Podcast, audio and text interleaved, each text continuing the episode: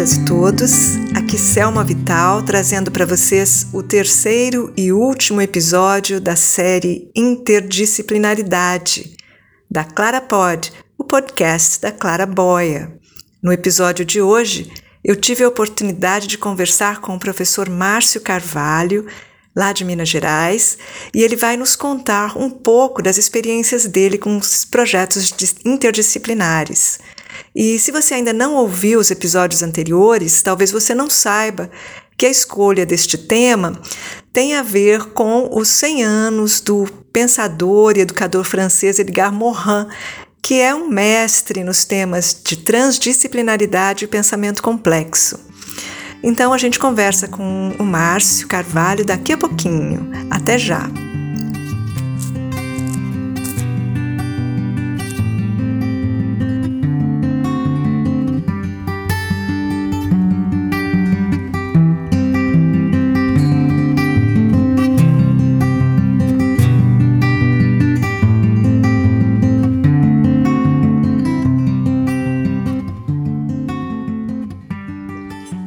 Hoje nós estamos aqui com Márcio Carvalho, que é graduado em História, fez pós-graduação em Pedagogia, Práticas Pedagógicas, não é isso, Márcio? E o, Max, o Márcio está falando conosco lá de Passos, Minas Gerais, e uh, tem aí uma história para nos contar sobre projetos de interdisciplinaridade, né? O, o, Márcio, inclusive, tem uma história muito bacana, assim, e o mundo da marcenaria perdeu um marceneiro incrível, mas nós, da educação, especialmente os, os, os professores e acadêmicos da área de história, ganharam um professor motivado, né? um professor que está interessado em fazer conexões é, com outras com outras disciplinas. Então, é isso que ele vem contar para a gente hoje. Então, é um grande prazer, Márcio, ter você aqui na Claraboia. Muito obrigada por dedicar esse tempo para conversar conosco. Então, seja muito bem-vindo. E eu queria que você contasse um pouquinho, né? Como é que o que, que você está fazendo. O Márcio vai falar para vocês desse projeto, mas ele é um professor do Fundamental 2 e do ensino médio, tem contato aí com, com com a moçada. E, então, eu queria que você contasse um pouco da sua experiência como professor, como é que se chegou à interdisciplinaridade, e também de um grupo. O Márcio aí participou de um grupo na universidade, na Universidade Federal de Viçosa, onde ele se graduou. Então, bem-vindo, Márcio. Olá, Selma. É, eu que agradeço o convite, né? Assim que eu conheci o projeto da, da Clara Boy, eu, eu me interessei muito né? Então, assim, fazer parte agora né, e contar um pouco da minha experiência é, vai ser bem bacana, né? Espero poder contribuir um pouco com, com essas práticas. Como você disse, né? Dos 15 aos 25 anos eu fui marceneiro, né? Então, foram 10 anos, né? De uma experiência é, que não era educacional, mas que me fez aprender muito, né? Muito do que eu trago hoje em sala de aula e nas minhas aulas eu puxo muito ali daquele ambiente da fábrica que eu trabalhava e tudo mais, né? É, bom, a, a, aos 25, né, que eu decidi entrar numa universidade, e aí de cara já decidi fazer o curso de História. Né? Sempre gostei muito, sempre me interessei muito por lendas, mitos e tudo mais. Mesmo longe dos estudos né, acadêmicos, sempre me, me, me apaixonei por, pela área principalmente de humanas, né? É, no sentido ali de conhecer um pouco da geografia e da história. Mas olha que interessante, né? Quando eu entrei na universidade em 2008 para cursar história, logo nas primeiras semanas me caiu um livro na mão, né, do, do Edgar Morin, e que falava de interdisciplinaridade. E, né, lendo um pouco dessa, dessa teoria, eu percebi que eu poderia fazer o curso de história, mas, ao mesmo tempo, né, quando eu fosse para a sala de aula, os diálogos né, aconteceriam é, de forma é, é, que poderia relacionar ciências humanas com ciências exatas, ciências da natureza. Aí já estava nascendo uma paixão pela educação e história, aumentou ainda mais. É, e essa palavra interdisciplinaridade, né, esse diálogo das disciplinas, né, saindo da caixinha de ciências humanas, é, ela veio junto com uma outra palavra, um outro conceito que também eu carrego até os dias de hoje, que é a educação popular, do Paulo Freire. Né, aquela educação de transformação, de criticidade, né? principalmente porque meu projeto né, de, de sala de aula é, é essa transformação, né? É, porque eu me, me senti transformado, né?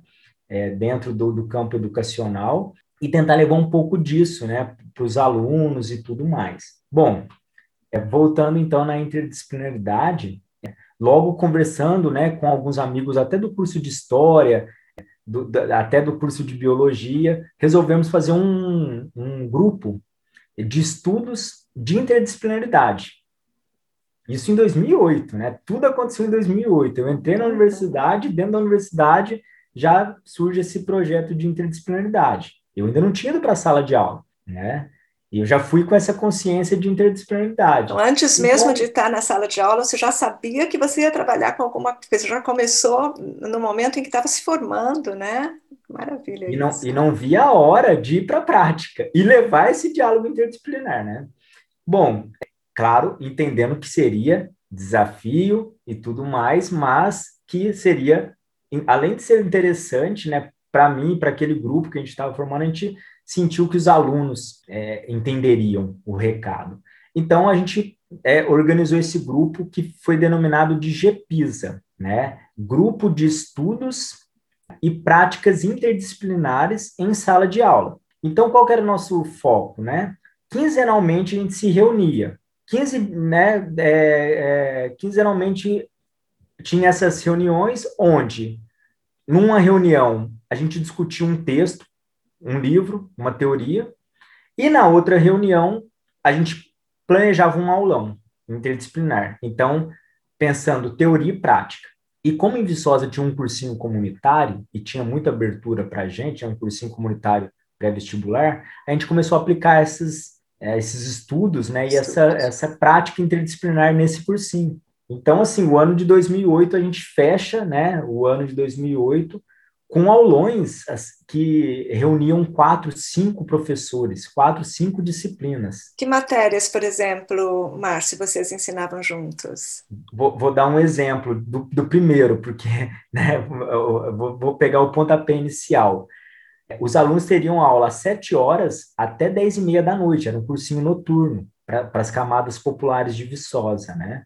Era um cursinho comunitário. Então, eles teriam aula de história, depois geografia, depois biologia, física e terminaria com literatura. Estavam cinco professores lá, por que não fazer um aulão interdisciplinar? Pegamos todos os alunos, né, juntamos ali num, num auditório que tinha na, na, no espaço, o espaço o espaço estrutural era muito bom porque a universidade cedia um espaço para esse cursinho. Então, aí a gente bolou essa aula e tudo, e aí começamos a fazer o aulão, né? Eu entrei com a história falando das navegações, dos portugueses chegando no Brasil e tudo. E aí é, parecia até um, a gente não era combinado e nada fechado, né? Não era fechado, até porque a gente tem muita coisa assim de é, quando a pessoa está do lado de fora, enxerga, né? Isso os alunos e até mesmo os professores, né? Como se fosse caixinhas, né? O professor entra lá, dá 40 minutos de aula, de história, fechou a caixinha de história, vem um outro professor, abre a caixinha de matemática, dá mais 40 minutos e fecha a caixinha de matemática, e assim vai. E a gente já tinha essa consciência que não pode ser assim, né? O conhecimento não pode ser fragmentado. E a gente tem que tentar articular ele, né? E aí, né, eu falando um pouco da história, quando vê o professor de geografia, ele estava passando como se fosse um barco do meu lado, né? E pegando esse gancho ali, história, começou a falar das bússolas e dos mapas e tudo mais. Aí já veio o professor da física, e assim, a gente não tinha combinado um horário onde um ia entrar. O negócio foi fluindo. Depois até, até falei para eles, falei, nossa, ficou uma aula, parece que ficou um teatro, ao mesmo tempo foi um, um espetáculo, né? Foi uma coisa muito bonita de se ver. É, e o professor de física já, já explicando por que, que o barco não afundava, usando as suas fórmulas, né, da densidade e tudo mais.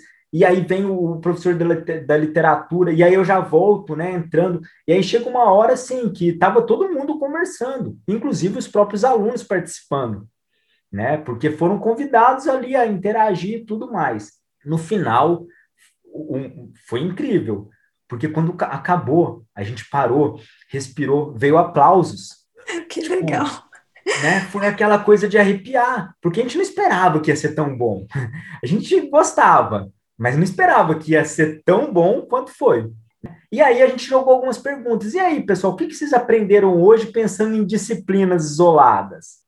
Ah, a gente viu grandes navegações em história, quinhentismo, literatura, né, lei do empuxo na física, mas de uma forma que foi tudo junto, das sete até dez e meia, todo mundo ali, agitando. O Márcio perdeu o, espaço da história e foi, além. Né? Então, é, é, é, contando assim dessa primeira né, experiência, é, esse aulão interdisciplinar, onde a gente conseguiu né, é, trazer para os alunos é, conteúdos mas de uma forma de diálogo, saindo um pouco desse conhecimento, né, que é um conhecimento fragmentado, tudo dividido, para um conhecimento mais complexo, um conhecimento mais geral, né?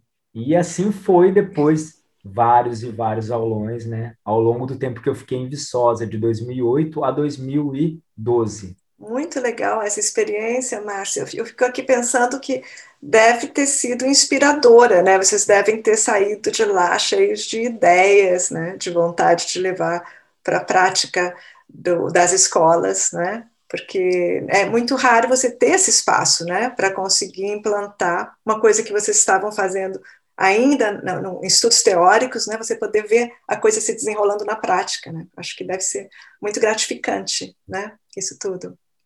Márcio, eu é, gosto, como eu comentei com você, essa ideia das caixinhas, adoro essa, esse exemplo que você deu de fechar uma caixinha abrir outra caixinha. É, como é que foi, Márcio, para você, quando você saiu desse mundo, que eu acho que deve ter sido fascinante esse trabalho, lidar com interdisciplinaridade nas escolas para onde você foi, assim, na sua vida profissional, você sentiu alguma dificuldade? É mais complicado?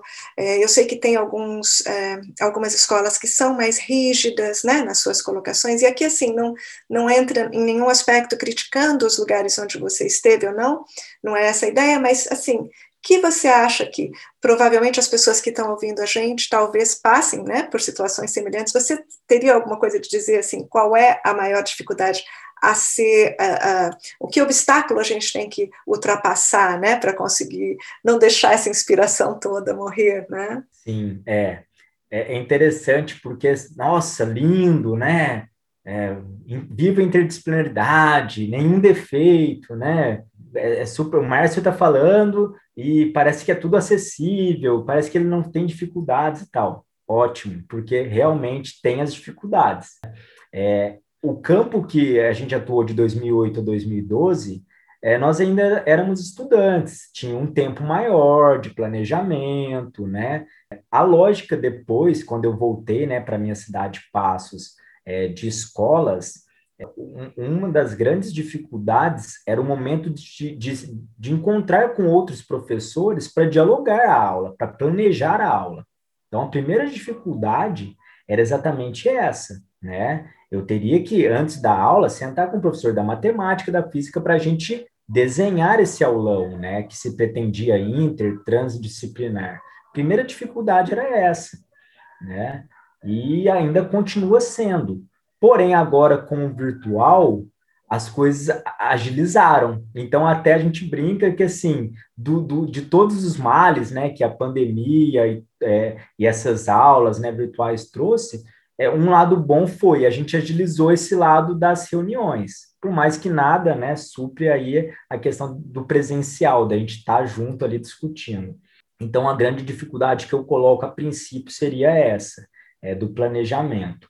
Outra também é quebrar, né, essa ideia de que é, eu sou da história e pertenço à história e aquilo é meu e eu não posso sair da caixinha, pensar fora da caixinha. Então, tem muitos ainda professores que acreditam naquela educação mais tradicional, é, da zona de conforto. Eu costumo dizer assim, da zona de conforto, né? Ah, eu vou ficar aqui na história porque é o que eu domino e pronto, não vou me arriscar com aulões interdisciplinares, né? Então, a segunda dificuldade seria isso, né? Romper com esse pensamento tradicional, tá? Bom, pegando essas duas dificuldades que são grandes, né, se conseguir, né, é, esse, né, esse contato de, de pelo menos algumas reuniões, vamos pensar um pouco e tudo, a gente percebe que todas as aulas aparecem interdisciplinaridade. Então, o professor que pensa de forma tradicional, né, e que não quer sair da zona de conforto, quando ele começa a perceber o tanto que é interessante, como aparece, né, é, tem um amigo que dá aula de história em outra escola, e ele, assim que a gente conversou, passou tipo dois dias, ele me falou, Márcio, dei uma aula de Egito. E aí ele pensou na pirâmide para um professor de matemática trazer um pouco da, dos cálculos.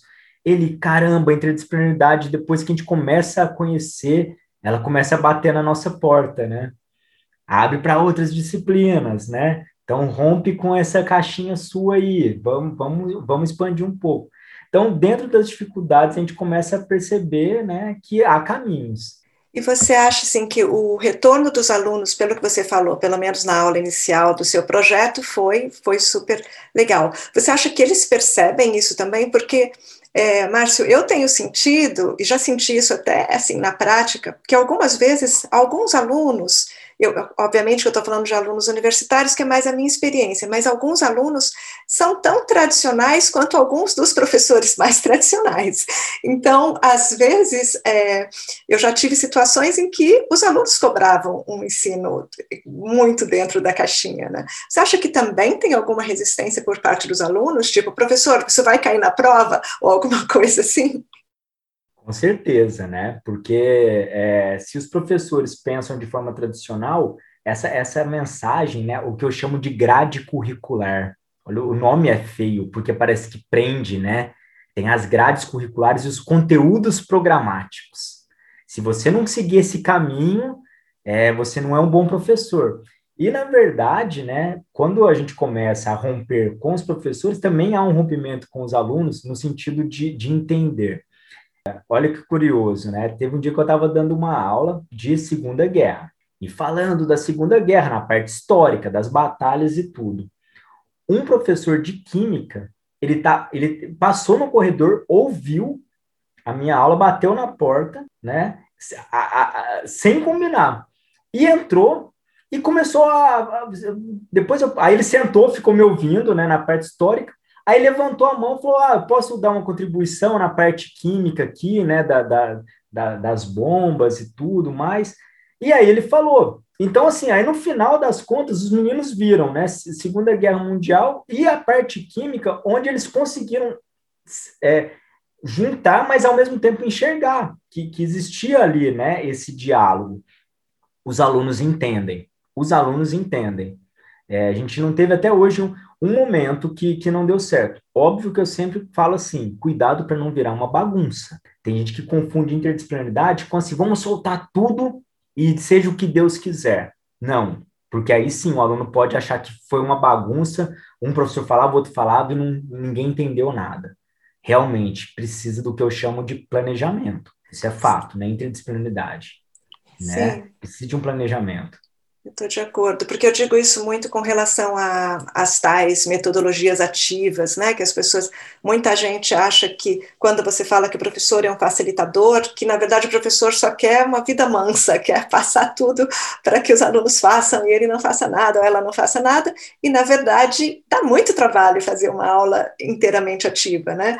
Eu acho muito mais fácil você, é, olha, eu já sei o meu, já sei, estou ensinando isso há anos, eu vou lá, blá, blá, blá, blá, falo tudo e os alunos vão vão para casa, estudam, e na verdade, quando você tem que criar uma aula é, baseada em aprendizado ativo, você tem que investir tempo preparando, né? Da mesma forma, imagino eu, Márcio, para você ter um curso interdisciplinar ou transdisciplinar, você também tem que investir tempo, como você falou, né?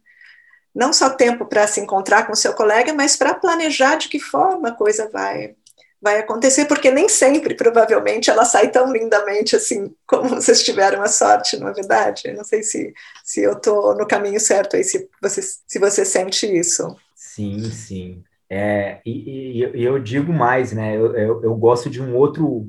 É, de uma outra metodologia que é fora da sala de aula. É, inclusive, eu venho pensando muito nisso, né? É, a educação, né, o ensino, o conhecimento, a, a, a formação, né, a transformação do conhecimento para além dos muros da escola, rompendo um pouco com, essa, com, esse, né, com esse espaço físico. É, então, a gente também fez alguns aulões fora da sala de aula e também interdisciplinar. que é o que eu chamo de trabalho de campo interdisciplinar. Então, por exemplo, eu moro aqui na região de Furnas, né, da Serra da Canastra, é, que agora está famoso por Capitólio, né, e tudo mais, uma região com muitas cachoeiras e tudo. Fizemos um aulão lá, onde a gente conseguiu pegar tudo, desde parte de energia é, produzida por Furnas, a questões de lixos deixados pelos turistas, né. Então foi um, um aulão também assim que foi lindo, esse teve a dificuldade, além das outras que eu já coloquei, da organização de transporte para levar os alunos, para trazer, liberar, né? Porque os pais precisam liberar os alunos para fazer essa viagem, por mais que é perto, dá uns 40 minutos de ônibus, é, mas também tem esses desafios. Então, além dos outros, né, que é conversar com os professores, os professores entenderem esse diálogo interdisciplinar, essa parte de levar os alunos para fora da sala de aula tem isso também, a estrutura que também dá trabalho. São duas semanas, no mínimo, de pré-campo, né, para fazer isso. Mas também é maravilhoso. Fazer um aulão interdisciplinar fora da sala de aula, né, é algo assim que ainda, para mim, ainda consegue ser mais gratificante do que a própria mente na sala de aula. Porque, na verdade, é também, é, também se encaixa no que a gente chamaria de educação holística, né? Quando você está fora do ambiente que a sala de aula em si restringe, né? Você já tem, até a, hoje a gente estava falando sobre os, a educação por estações, e eu me lembro que no ensino de língua, por exemplo, no meu caso, eu já tive situações que eu estava numa sala de aula cuja a, a, o próprio design da sala era impeditivo de qualquer é, é, de qualquer reconfiguração mais criativa de colocar os alunos para trabalhar. Então, é, restringia, né? Eu, eu dava aula num lugar que durante o inverno era inviável ir para o lado de fora com os alunos. Então, muitas vezes eu dizia, bem, na verdade eu estou sendo fisicamente limitada porque não tem como colocar os alunos em, em, estações diferentes, em grupos diferentes, dentro do próprio espaço da sala. Né? E são coisas que a gente só começa a pensar quando você. Essa é uma provocação, né? Quando você começa a pensar, e se eu fizesse diferente? O que, que eu preciso para fazer diferente? Não é isso, Márcio? Não sei se, se você já passou por isso. Sim, sim. É, a educação é, é esses obstáculos né, que a gente enfrenta, mesmo agora, né, é, com as aulas remotas, é, que você tem um, uma outra dinâmica né, de sala de aula, ainda é limitado, né, as, as questões não só físicas, né, como é, até a gente brinca, né, a sala de aula ela já é formada para não ter participação, fileiras, é, alunos ali, né, é, só sendo é, a, o, o, ouvinte sem participação. Então, assim, parece que é uma estrutura é, que já vem consolidada, e até penso, né, agora com a volta às aulas, né, quando tudo passar, né, e eu creio que vai passar, né, é, se as escolas vão voltar como eram antes, né, com aquelas formas rígidas e tudo mais. Eu, eu acredito que era um momento de repensar, já que paramos e tivemos que nos adaptar ao mundo virtual, aulas remotas, quando voltar ao presencial, né? Será que não poderia transformar esse presencial, né? É uma, uma, uma questão assim que eu acho interessante, né, a se pensar. Mas eu acho que tá, tem muita gente pensando nisso. Sim, eu acho que você tem razão e eu acho que todo mundo está pensando. É uma oportunidade para repensar. O que se a gente quer para. Se, se, é possível fazer esse modelo numa emergência, por que a gente não pode criar um modelo melhor em uma situação normal, sem, esse, sem o estresse? Todo o estresse, né, que a gente está sofrendo nesse momento. E você falou, eu gostei muito de pensar nessas palavras, né, a gente tem umas palavras aí, a grade curricular, né, que já tem uma ideia de cadeia, é, você falou no conteúdo programático, né, que a gente também fala, e, e, eu às vezes coloco isso na descrição dos meus cursos, porque senão as pessoas não me levam a sério. É, então, é, você acha que a gente acaba às vezes cedendo a essas é, todas essa terminologia, até para se encaixar, né? Voltando às nossas caixas, não sei.